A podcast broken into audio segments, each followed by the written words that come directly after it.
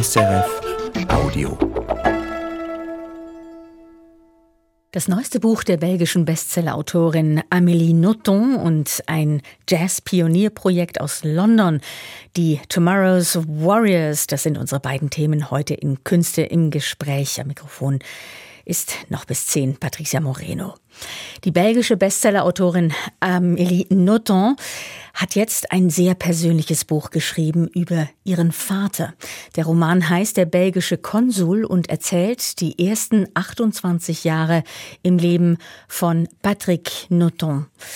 Er war Diplomat im Kongo, bevor er diese Funktion hatte, unter anderem in Japan, China, Burma und in Laos. Und dieses Diplomatenleben, das hat dann auch die Tochter Amélie Nothomb geprägt in ihrer Weltsicht, ihrem Werdegang und letztlich auch in ihrem Schreiben. Annette König hat die Schriftstellerin in Paris getroffen. Ce livre sera mon deuil. Ce n'est pas un livre sur mon père, c'est le livre de mon père. Dieses Buch wird Ausdruck für meine Trauer sein. Es ist kein Buch über meinen Vater, es ist das Buch meines Vaters. Das sagt Amélie Nothomb, die erfolgreiche Schriftstellerin aus Belgien. In ihrem neuen Roman «Der belgische Konsul» erzählt Amélie Nothomb von ihrem Vater, der Diplomat war und 2020 gestorben ist. Mein Vater starb am ersten Tag des ersten Lockdowns und ich war im Lockdown in Paris, während mein Vater in der Nähe seines Schlosses in Belgien beerdigt wurde. Ich konnte aus diesem Grund nicht zu seiner Beerdigung gehen. Zum Schmerz, den Vater zu verlieren, kam noch der Schmerz hinzu, sich nicht verabschieden zu können. Ich durchlief eine Phase tiefer Trauer, die 8 Monate später immer noch da war. Daraufhin sagte ich zu mir: Amélie, hör zu, du musst etwas unternehmen, sonst wirst du aus dieser Trauer nicht mehr herausfinden. Et là, je me suis dit, écoute Amélie, il faut peut-être faire quelque chose parce que ça va, tu vas pas y arriver. Und so kam Amélie Nothomb auf die Idee, einen Roman zu schreiben, um ihrem Vater ein letztes Mal auf Wiedersehen zu sagen. Die Arbeit am Buch dauerte 4 Monate. Während des Schreibprozesses fühlte Amélie Nothomb die Nähe ihres Vaters, der für sie als Kind ein großes Mysterium war. C'était pour moi un personnage très mystérieux. Er war für mich eine sehr mysteriöse Figur. Er war ein großer Profi. Er empfing als Diplomat 1000 Gäste im Monat. Und wenn die Gäste bei uns zu Hause waren, also fast jeden Tag, war mein Vater sehr gesprächig und redete mit enormer Eloquenz und großer Leichtigkeit. Und sobald die Gäste weg waren, wurde mein Vater wieder schüchtern, schweigsam und zurückhaltend. Et dès que les invités étaient partis, mon père redevenait timide, taiseux et terriblement pudique. Erst mit 20 Jahren hat Amélie Nothomb die Gründe dafür verstanden. Mein Vater hatte keinen Vater gehabt. Sein Vater ist gestorben, als er 8 Monate alt war. Er wusste also nicht, wie es ist, ein Vater zu sein. Und das machte ihn in der Rolle des Vaters sehr schüchtern. Und außerdem hatte er als Waisenkind eine schrecklich einsame Kindheit und Jugend. Und diese Einsamkeit machte ihm schwer zu schaffen. Sie färbte auf ihn ab und machte ihn zu einem sehr verschlossenen Menschen. Diese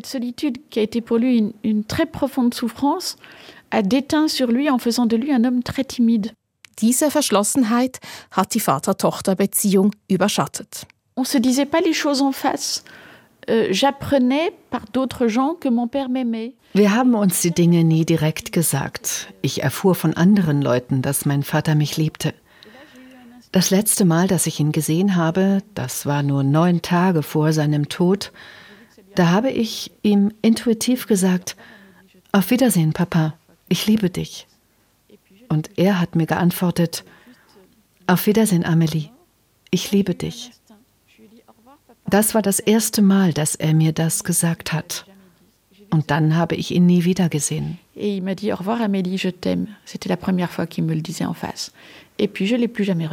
ihrem neuen Roman Der belgische Konsul gibt Amélie Nothomb dem Vater eine Stimme. Er ist Hauptfigur und Ich-Erzähler zugleich. Die Handlung setzt ein im Jahre 1964. Patrick Nothomb hat eben seine erste Auslandsstelle angetreten. Als belgischer Konsul in der Demokratischen Republik Kongo, die unabhängig geworden ist. Doch dann kommt es zu einem dramatischen Ereignis. Er wird zusammen mit 1600 Europäern von kongolesischen Rebellen als Geisel genommen. Diese Schlüsselszene steht am Anfang des Romans. Seit 4 Monaten verhandelt Patrick Nothomb mit den Rebellen und versucht, die Ermordung der übrigen Geiseln herauszuzögern. Doch dann droht ihm selbst die Exekution und 12 Männer legen auf ihn an. Ich werde vor das Erschießungskommando geführt. Die Zeit dehnt sich. Jede Sekunde dauert 100 Jahre länger als die davor. Ich bin 28 Jahre alt. Der Tod vor meinen Augen hat das Gesicht der 12 Vollstrecker. Üblicherweise ist unter den ausgeteilten Waffen eine blind geladen. So kann jeder sich für unschuldig an dem zu verübenden Mord halten. Ich bezweifle, dass dieser Tradition heute Respekt gezollt wird. Keiner dieser Männer scheint den Wunsch nach möglicher Unschuld zu verspüren. Als ich vor rund 20 Minuten hörte, wie jemand meinen Namen schrie, war mir sofort klar, was das bedeutete. Und ich schwöre, ich habe vor Erleichterung geseufzt. Wenn ich getötet werde, muss ich nicht mehr reden. Angesichts des Todes rekapituliert Patrick Nothomb im Zeitraffer sein Leben. Doch dann kann er aufatmen. Der Rebellenführer interveniert in letzter Sekunde. Diese filmreife Szene ist nicht erfunden. Tous les faits sont vrais et l'imagination c'est justement les sentiments. Alle Fakten sind wahr und die Gefühle habe ich erfunden. Da mein Vater nie über seine Gefühle sprach oder sie aufschrieb, musste ich mir diese vorstellen. Ein großer Anteil meines Buches ist darum Fiktion. Alle Emotionen und Gefühle. Und für mich ist Fiktion nicht gleichbedeutend mit Lüge. Im Gegenteil, ich finde, dass Fiktion ein hervorragendes Instrument zur Wahrheitsfindung ist. Fiktion ne dit pas mensonge. Je pense au contraire que la fiction est un excellent outil de vérité. Und? Écrire, c'est pour moi le seul moyen de comprendre ce que je ne comprends pas. Schreiben ist für mich der einzige Weg, um zu verstehen, was ich nicht verstehe. Um Ihnen ein krasses Beispiel zu nennen. Ich kannte die Schlussszene meines Buches. Ich wusste, dass der Rebellenführer, nachdem mein Vater knapp dem Erschießungskommando entkommen war, ihn verspottete und ihm sagte, wollen Sie ein drittes Kind? Und mein Vater ihm in einer spontanen Eingebung antwortete, das hängt von Ihnen ab, Herr Präsident. Aber bis dahin war mir nicht bewusst, dass ich diesem Geistesblitz mein Leben zu verdanken hatte. Ich wurde also aus der extremen Nähe zum Tod und der Lebenswut eines Überlebenden geboren. Donc, je suis née d'une proximité extrême avec la mort et de la rage de vivre du survivant. Der Nähe zum Tod verdankt Amélie Nothomb ihr Leben. 2 Jahre später wird sie geboren. Ihre ersten Lebensjahre verbringt sie in Japan, später dann China, Burma, Laos und New York. Le fait de devoir perdre tout tous les 3 ou 4 ans pour tout recommencer ailleurs, c'est un apprentissage très précoce de la mort. Die Tatsache, dass man alle 3 oder 4 Jahre alles verlieren muss, um an einem anderen Ort neu anzufangen. Das ist ein sehr frühes Erlernen des Todes. Das erste Mal, als ich starb, war ich 5 Jahre alt. Als ich das zweite Mal starb, war ich 8 Jahre alt und so weiter und so fort. Jedes Mal, wenn ich ein Land verlassen habe, habe ich alles verloren. Ich habe so viel gelernt. Und ich glaube, das hat auch viel dazu beigetragen, dass ich Schriftstellerin geworden bin. Denn ich habe sehr schnell gemerkt, das Einzige, was ich nicht verliere, wenn ich alles verliere, ist die Sprache. Die Sprache ist der einzige sichere Wert. Que la seule chose que je ne perdais pas quand je perdais tout, c'était le langage. Donc que la seule valeur sûre, c'était le langage. Amélie Nothomb erinnert sich an China. Quand nous sommes arrivés en Chine, c'était la Chine populaire, c'était sous Mao. Papa nous a dit, voilà, nous arrivons dans le pays du président Mao, qui est un homme épouvantable, c'est un monstre. Als wir nach China kamen unter Mao, sagte Papa uns, voilà, der Vorsitzende Mao ist ein schrecklicher Mann, ein Monster. Der schlimmste Mensch auf Erden, ein Verbrecher, ein Mörder etc. etc. Gut, ich habe also verstanden, Präsident Mao ein mörderisches Monster. Und dann muss er, wie jeder Botschafter, den Vorsitzenden Mao in seinem Haus empfangen. Und ich sehe, wie mein Vater ihn behandelt, als wenn er sein bester Freund wäre. Wenn man 6 Jahre alt ist und so etwas sieht, wird einem bewusst, dass es große Geheimnisse im Leben gibt. Auch habe sie da realisiert, dass sie nicht zur Diplomatin tauge. Sie hätte dem Vorsitzenden Mao niemals höflich begegnen können. Aber das Diplomatenleben habe sie auch sensibilisiert. J'ai vécu dans tant de pays qui n'étaient pas des démocraties que ça m'a appris qu'il fallait être tout simplement démocratique. Ich habe in so vielen Ländern gelebt, die keine Demokratien waren, dass mich das gelehrt hat, dass man einfach demokratisch sein muss. Das Buch ihres Vaters zu schreiben, habe ihr vor Augen geführt, wie sehr ihr Vater sie in ihrer Weltsicht geprägt habe. Aber der Schreibprozess habe auch eine außerordentliche Nähe zum Vater erzeugt. Seit mein Vater gestorben ist, ist er mir viel näher und meine Beziehung zu ihm ist inniger geworden. Seit er tot ist, haben er und ich uns mehr Dinge erzählt als zu seinen Lebzeiten. Das ist außergewöhnlich.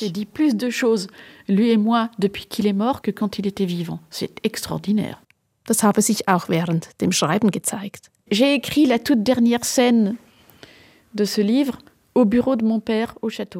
Die allerletzte Szene dieses Buches schrieb ich im Arbeitszimmer meines Vaters im Schloss und ich spürte, dass er da war.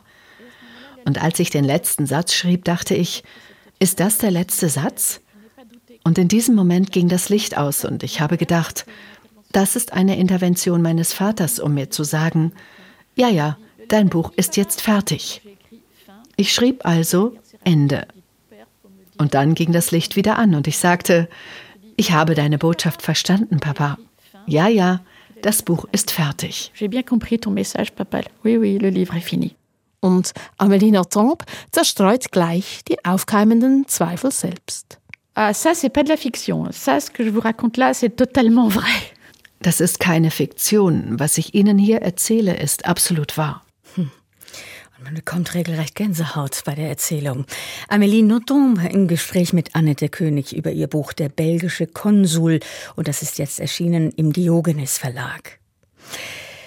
Tomorrow's Warriors, die Krieger von morgen, so könnte eine Karateschule heißen oder mindestens ein Bootcamp. Aber Tomorrow's Warriors ist eine vollkommen gewaltfreie Institution in London und die hat sich seit über 30 Jahren auf die Fahnen geschrieben, und zwar die Förderung von People of Color und Frauen im Jazz. Und das mit großem Erfolg. Seit Jahren schon gilt die Jazzszene in London, auch dank Tomorrow's Warriors, als eine der innovativsten und lebendigsten Musikszenen überhaupt. Gegründet wurden die Tomorrow's Warriors von Janine Irons und Gary Crosby.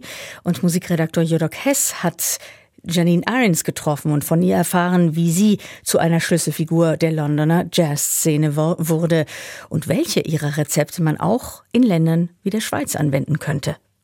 Wöchentliche Proben in verschiedensten Gruppen, Mentoring durch erfahrene Musikerinnen und Musiker, Einzelstunden auf dem Instrument.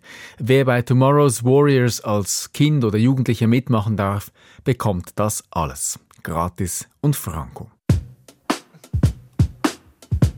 Ich kann nicht anders und muss Janine Irons gleich zu Beginn unseres Treffens fragen, ob sie denn eigentlich aus einer alten, reichen Familie komme. No, I wish it was. I wish I was from old money. I really do. We need some of that actually to support tomorrow's warriors. Nein, sie sei nicht von altem Geld, lacht Janine Irons, auch wenn sie das gut gebrauchen könnte für Tomorrow's Warriors. Rund 600.000 Pfund kostet Tomorrow's Warriors aktuell jedes Jahr. Seit der Gründung, schreibt mir Janine Irons per Mail, seien das rund 5 Millionen Pfund, also gut 5,5 Millionen Schweizer Franken. Erreicht habe sie damit über die Jahre sicher 10.000 junge Menschen. Gegen 400 davon hätten das Tomorrow's Warriors Programm durchlaufen bisher. treffe Janine Irons im Backstage-Bereich vom Jazzclub Mulz in Zürich, wo sie soeben auf einem Panel über ihr Lebenswerk gesprochen hat, über Tomorrow's Warriors. Und vieles von dem, was sie vor über 30 Jahren angetroffen hat in der Jazzszene in London, das erinnert an Jazzszenen auch sonst in Europa, wenigstens was das Publikum angeht. Viele ältere weiße Männer mit Bart gibt's da, die wissend mit dem Kopf nicken. It was being presented as this sort of high intellectual art form with, you know, old middle-class white men with beards nodding their head, you know, knowingly, which made everyone else around them feel like, I don't really belong here. Da gehöre ich nicht wirklich dazu. Dieses Gefühl habe sie vor allem mitgenommen aus den Jazzclubs Ende der 1980er, Anfangs der 1990er Jahre in London, erzählt mir Janine Irons. Male, pale and stale sei das gewesen, sagt sie. Männlich, bleich und abgestanden. Wobei bleich zentral ist. Janine Irons hatte selber schon als Kind immer Jazz gehört und staunte dann, wie wenig schwarze Jazzmusikerinnen wirklich spielten in London. And I felt that was really important as a black person myself, because he was the music. You know, I'd grown up listening to it. You know, my father was black. We listened to jazz as I was growing up. And so I just assumed that, you know, there would be lots of black musicians playing it. That wasn't the case. Am Anfang von Tomorrow's Warriors stand also der Wunsch, mehr schwarze Musikerinnen und Musiker in die Szene zu bringen. Janine Irons hatte erst gerade einen Bürojob bei der Stadt geschmissen, weil sie damit nicht glücklich wurde, versuchte sich als Fotografin und lernte einen der wenigen schwarzen Londoner Jazzmusiker kennen, den Bassisten Gary Crosby.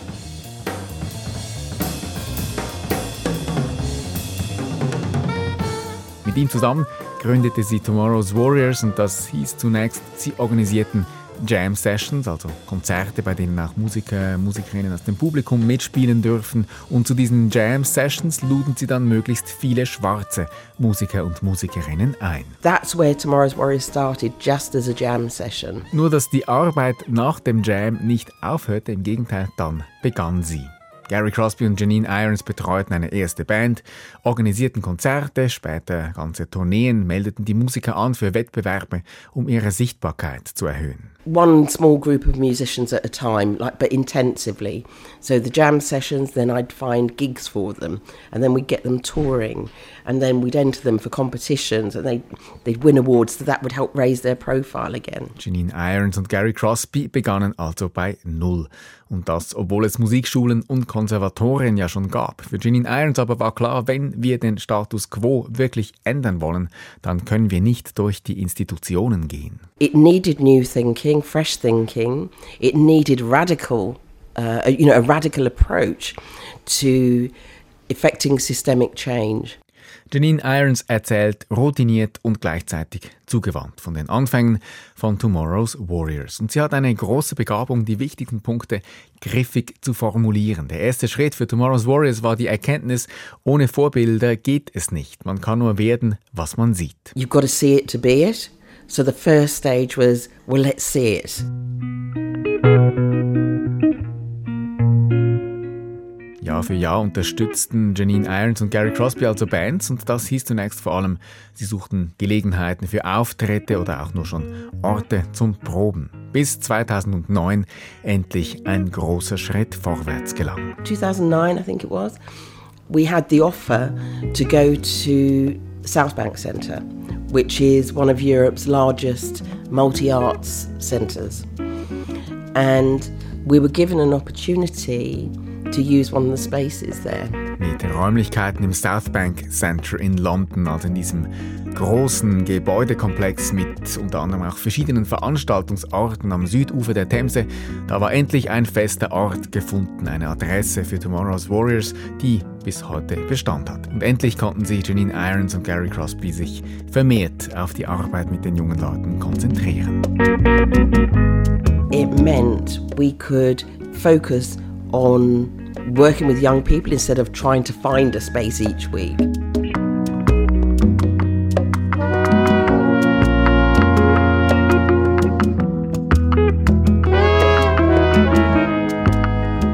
und sich auf die Jungen konzentrieren, hieß vor allem das erworbene Wissen weiterzugeben. Our ethos is each one teach one, and I think we have a duty, a responsibility to be sharing what we know with the next generation. Wir haben eine Pflicht, unser Wissen mit der nächsten Generation zu teilen, sagt Janine Irons. Und weil sie die Kosten als eine der größten Hürden für junge Menschen aus den Black Communities oder aus der Arbeiterklasse erkannt hatte, war und blieb das Angebot gratis. Möglich war das, indem Janine Irons so weiterfuhr, wie sie 1991 begonnen hatte, mit Sparen, mit viel Fundraising und mit ständigem Reinvestment. Wenn etwas Geld übrig blieb, floss es wieder in das Projekt. But as Gary and I started working together, you know, Gary was doing gigs with his band, so we'd have whatever profit was left from that, we would just retain it to make sure that we could, you know, pay bills. Janine Irons und Gary Crosby bauen ihr Projekt also schrittweise aus,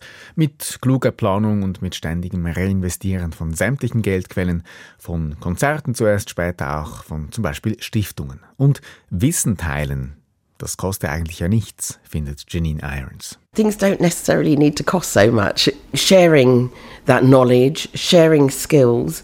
I think when you're passionate about supporting young people, when you want to help them succeed, you give that, you know, you give it from the heart. It's not always so transactional. You need to give it from the heart. Wissen teilen muss keine Transaktion sein, findet Janine Irons, eher ein Herzensbedürfnis. Und sie teilt ihr Wissen auch gerne mit mir, erzählt zum Beispiel, wie wichtig es sei, echte Hürden von eingebildeten Hürden zu unterscheiden. Sometimes we exclude ourselves because there is a perceived barrier to entry, there's a perceived barrier to access. For example, I mean, there's been lots of talk about if you can't see it, you can't be it. So therefore, we've already created a barrier by saying, well, I can't see it, therefore I can't be it. All right? If you accept that, then you've created your own barrier, really. Gerade dieser eine Merkspruch von ihr, you have to see it to be it, das sei ja auch eine Hürde, vor allem im eigenen Kopf. Aber klar, es gäbe echte Hürden, viele davon. Physische Hürden, wenn man mit einem Rollstuhl nicht in ein Konzertlokal kommt. Psychische Hürden, wenn in einer Szene ausschließlich Männer vorkommen und Frauen immer als die Ausnahme betrachtet werden. Oder die größte Barriere, findet Janine Irons, die ökonomische. Den Jazz in dunkle Keller zu verbannen, das helfe ebenso wenig wie ihn in teuren Konzerthallen zu veranstalten. Locking it away in a dark basement somewhere isn't helpful to building audiences. And by the same token, putting it into concert halls, you know, where the tickets are really expensive, that's not helpful either. Genau dort setzt Janine Irons an, als ich sie danach frage, wo sie denn den größten Hebel sehe, um die Situation zu verbessern. Zum Beispiel hier in der Schweiz, wo das Jazzpublikum noch immer überaltert ist und wo laut einer Studie von Helvetia Rockt, dem Verein für mehr Gleichstellung in der Schweizer Musikbranche im Bereich Pop, Rock, Jazz, auf den Bühnen nur zu 11% Frauen zu hören sind. Ein Weg sei, die Musik dorthin zu holen, wo das gewünschte Publikum eben bereits schon ist. Making sure that you're creating opportunities for that music to be heard and in spaces where it's not necessarily normally heard.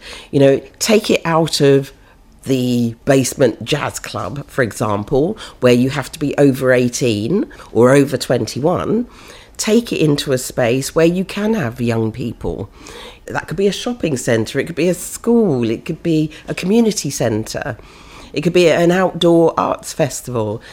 You have to put the music into spaces where the audience is that you want to reach. Den Jazz eben aus den Kellern und den teuren Konzerthallen holen und zum Beispiel in Einkaufszentren bringen oder in Gemeinschaftszentren, wo dann auch mal kleine Kinder umherrennen und mit der Musik aufwachsen. So we would have little kids running around, not paying so much attention to the music because they were running around all over the place, but they were starting to hear that music and to be accustomed and acclimatized to hearing jazz music.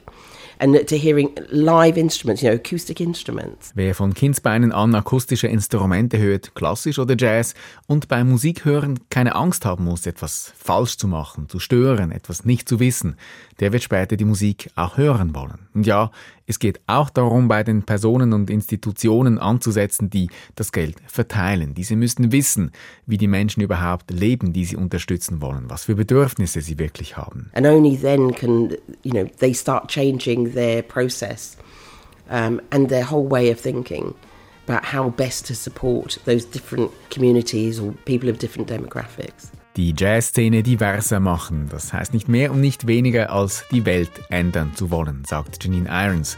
Und davon ist sie überzeugt, würden alle profitieren. You want to change the world, ultimately, because by changing or leveling up, making access to art, access to music possible for everybody, I think everybody benefits, by having that diversity of music, of creativity, bringing all different people together.